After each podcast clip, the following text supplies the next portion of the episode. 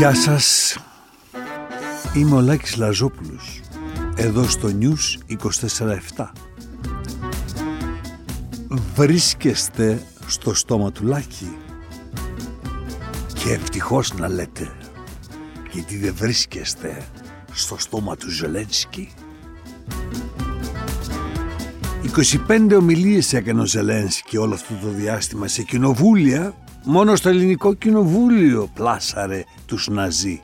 Για ποιο λόγο, ποιος του το επέτρεψε, ποιος είχε κέρδος από αυτό; Βλέπεις την ωφέλεια, αντιλαμβάνεσαι το δράστη.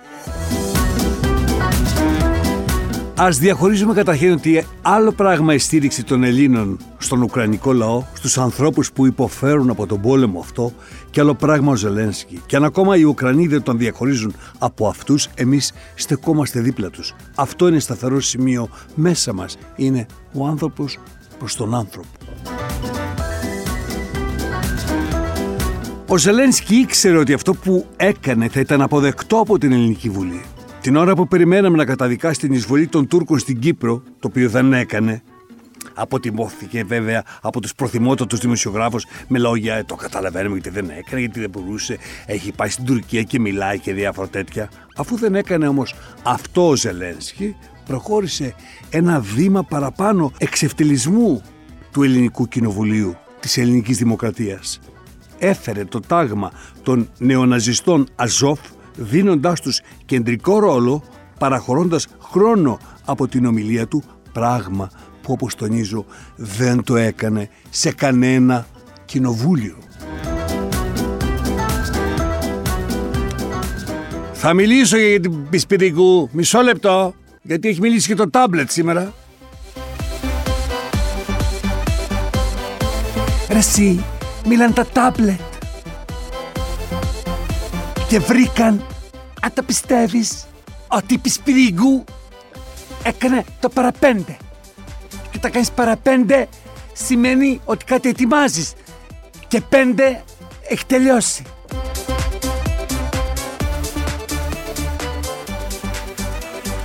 Πισπυρίγκου.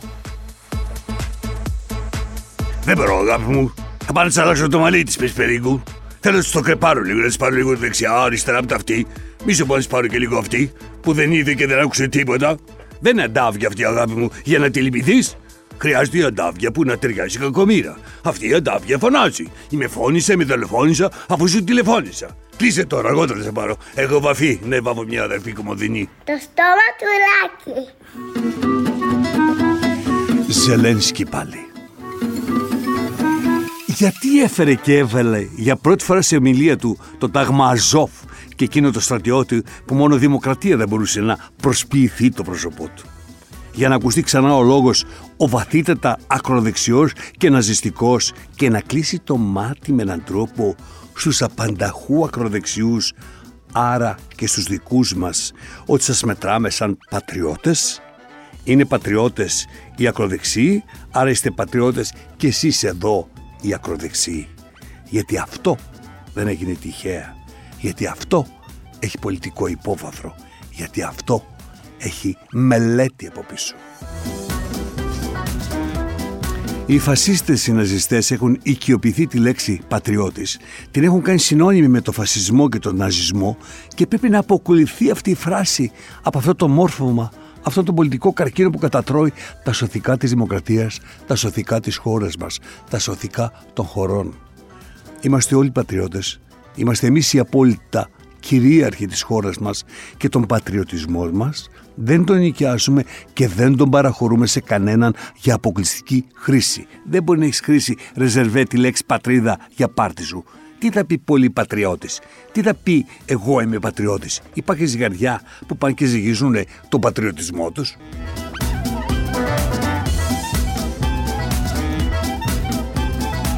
Εγώ πήγα ζυγίστηκα.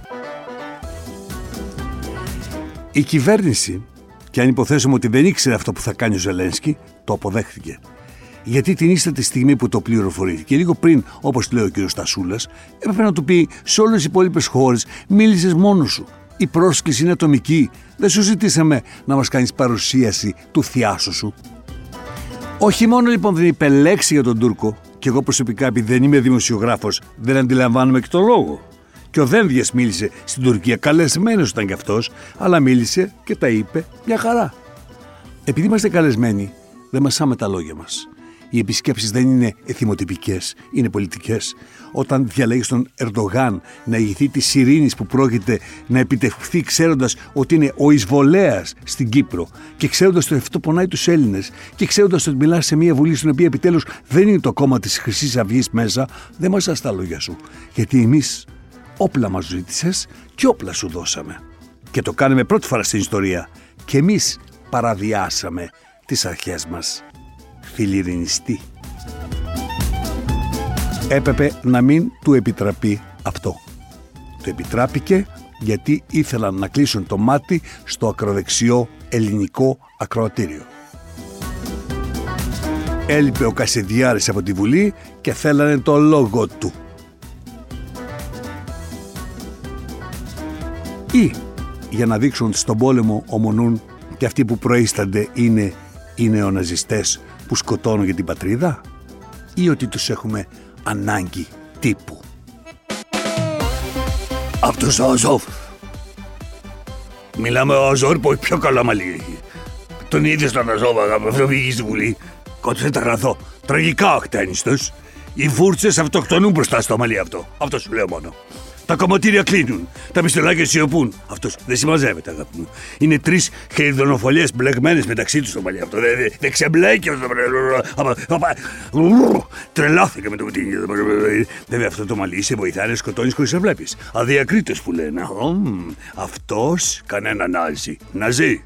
Χτενίσου χωρί εμάδα με. Βγαίνεις στη Βουλή των Ελλήνων, βάλε ένα κοκαλάκι, μια στέκα. Σε βλέπει ο κόσμος δικός σου, Άδωνης, Βορύδης, Πλεύρης, Ακροδεξί. Ου, όλος αυτός ο κόσμος. Η ομιλία του Ζελένσκι είχε σιωπηρή αποδοχή από την αρχή για όλο της το περιεχόμενο. Στο τελευταίο γκάλωπ έφτασε 4,6 διαφορά της Νέας Δημοκρατίας με το ΣΥΡΙΖΑ και η ακροδεξιά που χάθηκε πρέπει να επανακάμψει με τη μορφή του πατριώτη. Θα μου πεις, πιστεύεις στα γκάλοπ; Όχι. Αναμφίβολα όχι. Εγώ μιλάω γιατί αυτό έχει αρχίσει να είναι το καλπάζον συνέστημα των ανθρώπων ότι έχει χαθεί κυριολεκτικά η μπάλα. Ούτε ο Καραμαλής ούτε ο Σαμαράς ενέκριναν την κίνηση αυτή. Ποιοι αφήνουν λοιπόν το Μητσοτάκι να εκτεθεί τόσο πολύ;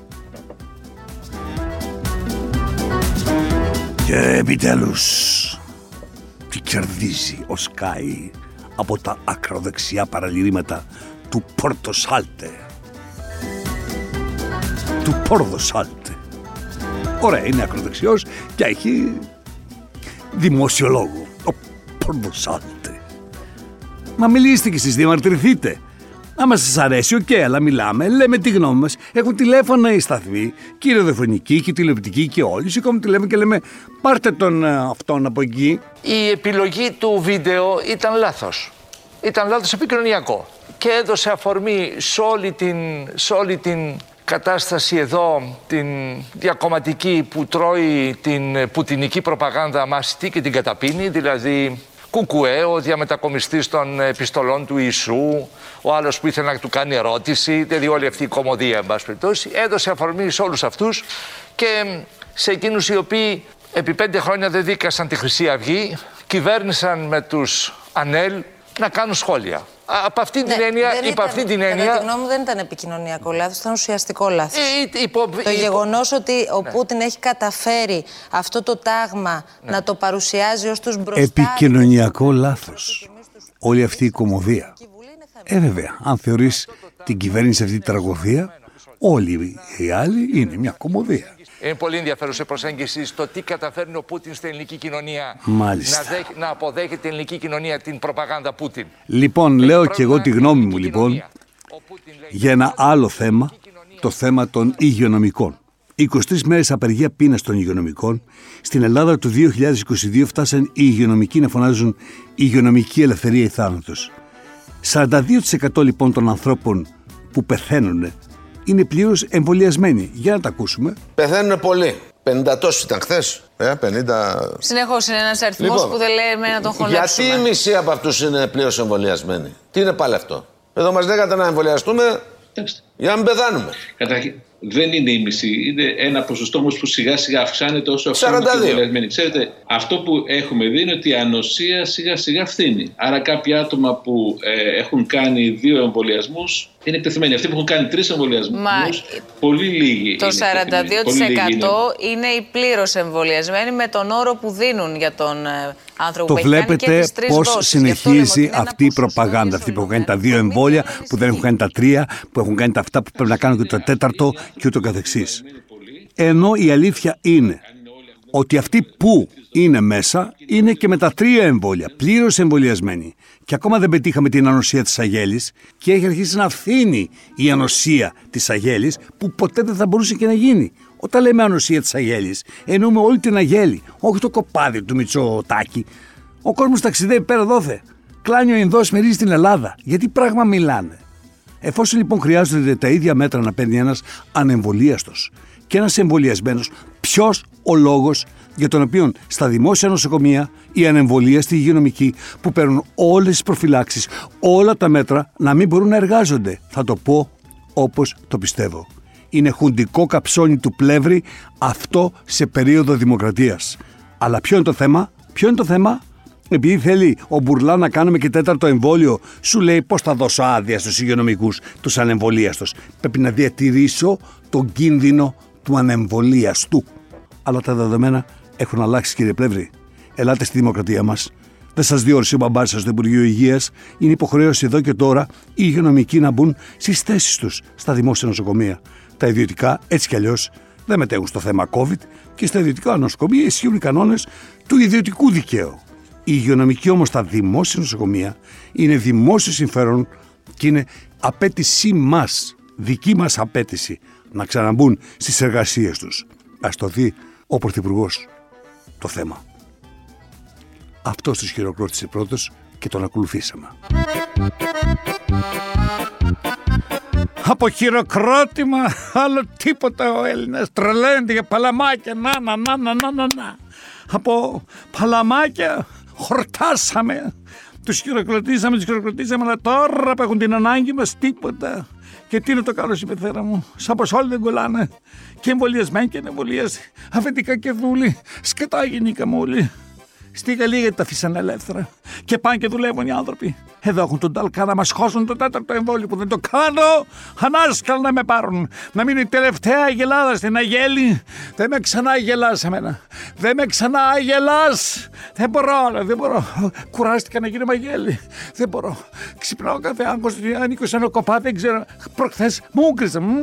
Μέσα στον ύπνο, τι είναι αυτό; Αυτό ο μπουρλάς μας έχει τρελάνει. Φύγει τον κόσμο και σου λέει θα σου φέρω και τότε το εμβόλιο. Θα κάνουν όλοι. Τώρα δεν μας το επιβάλλουν, μας το συστήνουν. Ναι, θα μας έρθει συστημένο. Ελάτε, ένα συστημένο εμβόλιο. Πάρ' και βάλτε στον κόλο. Τι λες, καλέ; Έχουν αλλάξει 1500 εντολέ. Και όταν, όταν μετά από χρόνια, αν γέννητο, αποκαλυφθεί το σκάνδαλο, υποθετικά μιλάμε τώρα, μην πάμε φυλακή από τώρα. Αν πεις και κάτι, σε χώνουν μέσα. Μην νομίζεις τους εξαναγκάζει ο Μπουρλά, ο και εξαγοράτο ζοντάστο που λένε Όχι, είναι σαν την Οβάρτη αυτό. Θα τα αναποδογυρίζουν όλα. Εγώ στο λέω. Αλλά στο τέλος θα χώσουν μέσα αυτούς που τα αποκάλυψαν. Που διάβασαν αυτός ο Βαξεβάνης, έβαλε κάτι συνομιλίε που το αποκάλυψαν. Αχ, αχ, αχ, αχ. Το κουδούνι, μου ήρθε το συστημένο. Μάνα, μάνα είναι μόνο μία. Μάνα μία.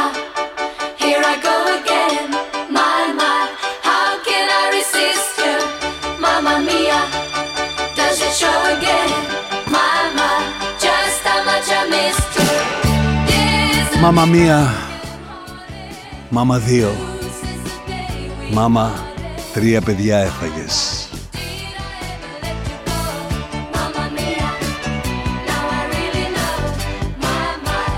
Τώρα που βάλαμε την Πισπυρίγκου μέσα στη φυλακή, πρέπει να δούμε ποιος άλλος θα βάλουμε. Η ελληνική κοινωνία έχει βάλει στο μάτι τον Μάνο. Γιατί δεν σου αρέσει όπως δείχνει. Και όταν πήγε στον ανακριτή, που πήγε κάπως ντυμένος και ποιος νομίζει ότι είναι αυτός και νομίζει ότι είναι ωραίος και ήθελε να πάει στο Survivor και ήθελε να πάει στη φάρμα και διάφορα τέτοια και έτσι το δίλημα θα είναι Μάνος ή Μόνη.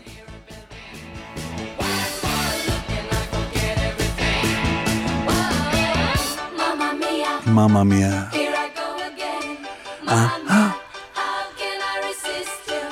Μάμα. Μάμα.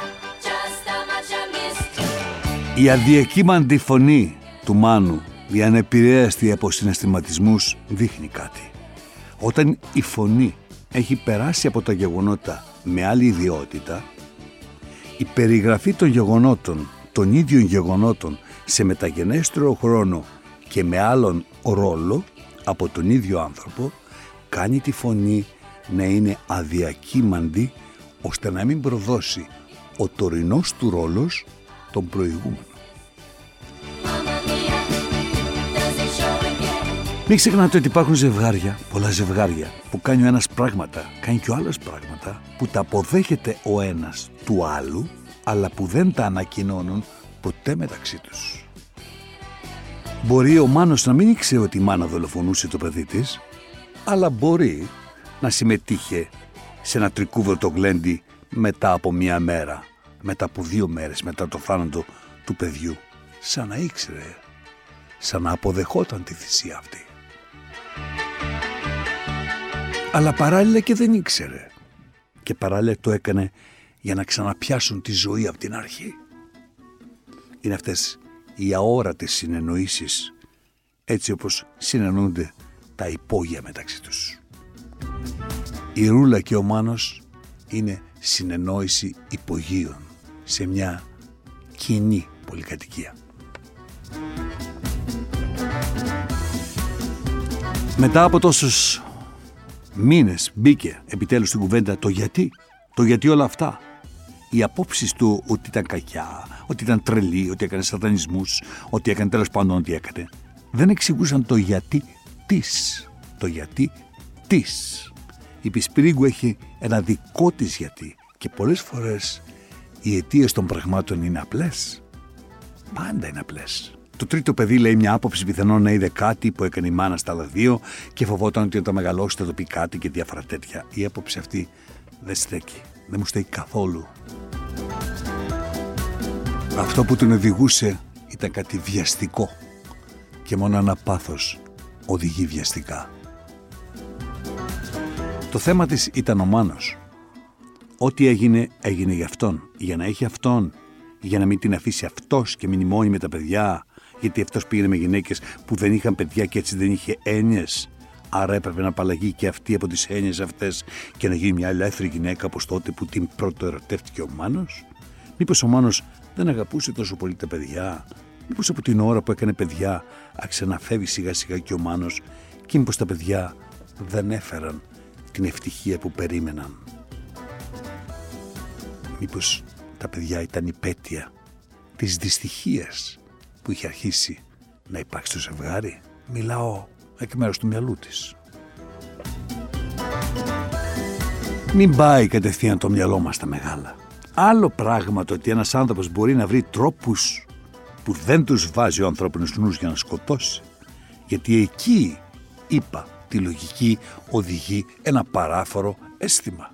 Και όταν τη λογική την οδηγεί ένα παράφορο αίσθημα, η λογική απογειώνεται, ιδιαίτερα όταν πρόκειται για ένας άνθρωπος να κάνει ένα φόνο, που δεν πρέπει να φανεί, γιατί αν φανεί ο φόνος της ρούλας, αλλάζει και το πρόσωπο που υποδίεται η ρούλα απέναντι στον Μάνο.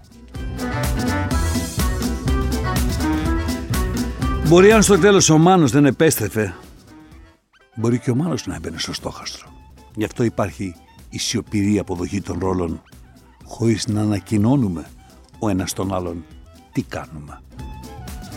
Αν θέλει να ζήσει με τον Μάνο, ούτε ο Μάνος πρέπει να ξέρει ότι έχει δολοφονήσει, ούτε και κανείς άλλος.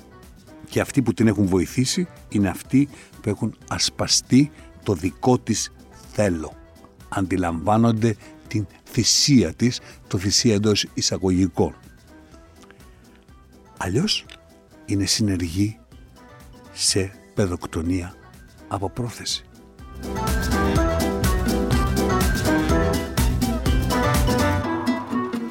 Και τώρα λοιπόν, Μάνος ή Μόνη στις φυλακές. Το στόμα του Λάκη.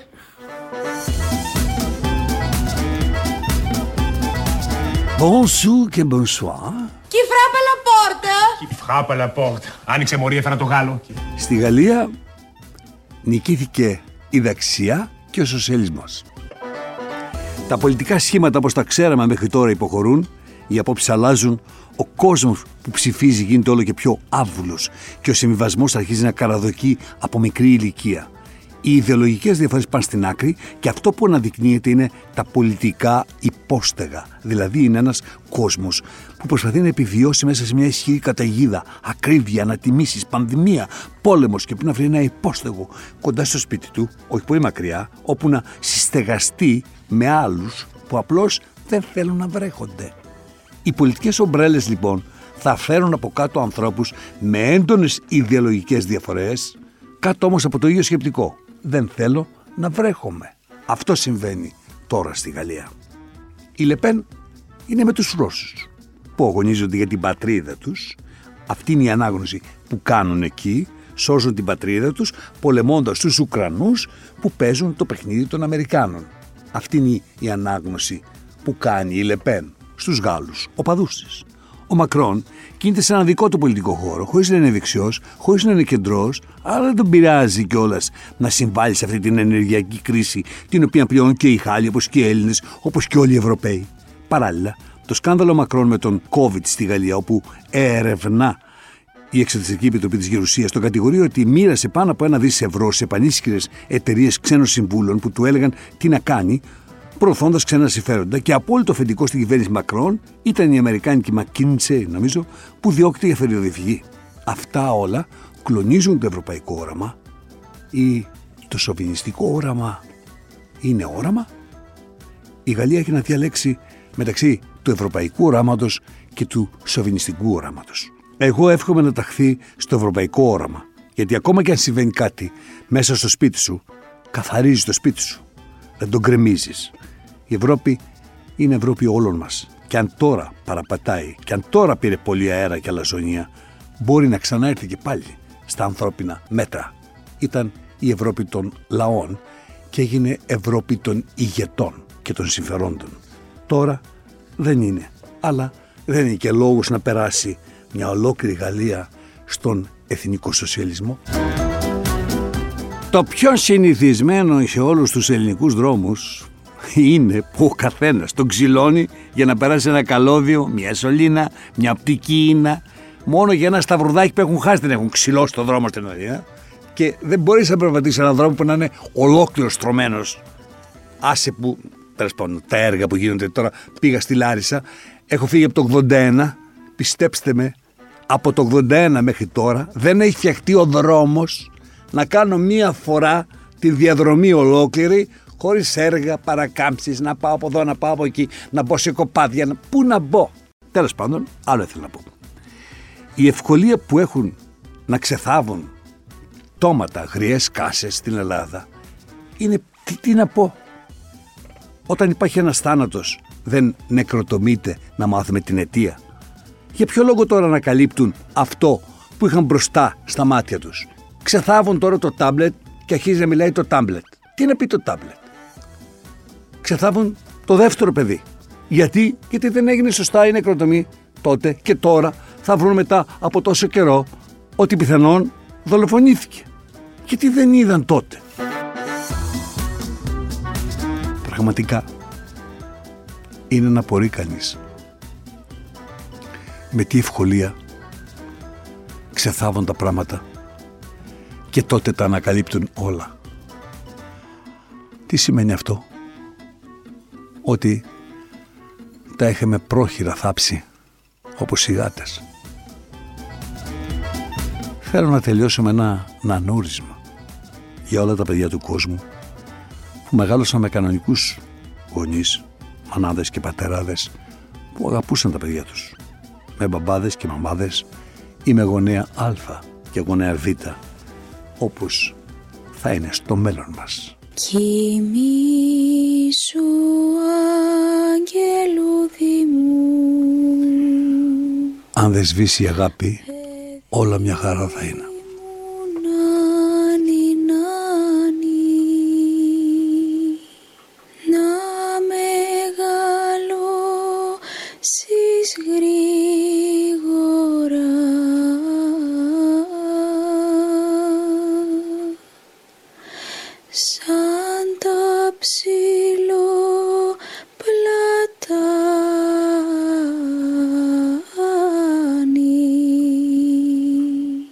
Ήσασταν στο στοματουλάκι. Μπορείτε να βγείτε τώρα.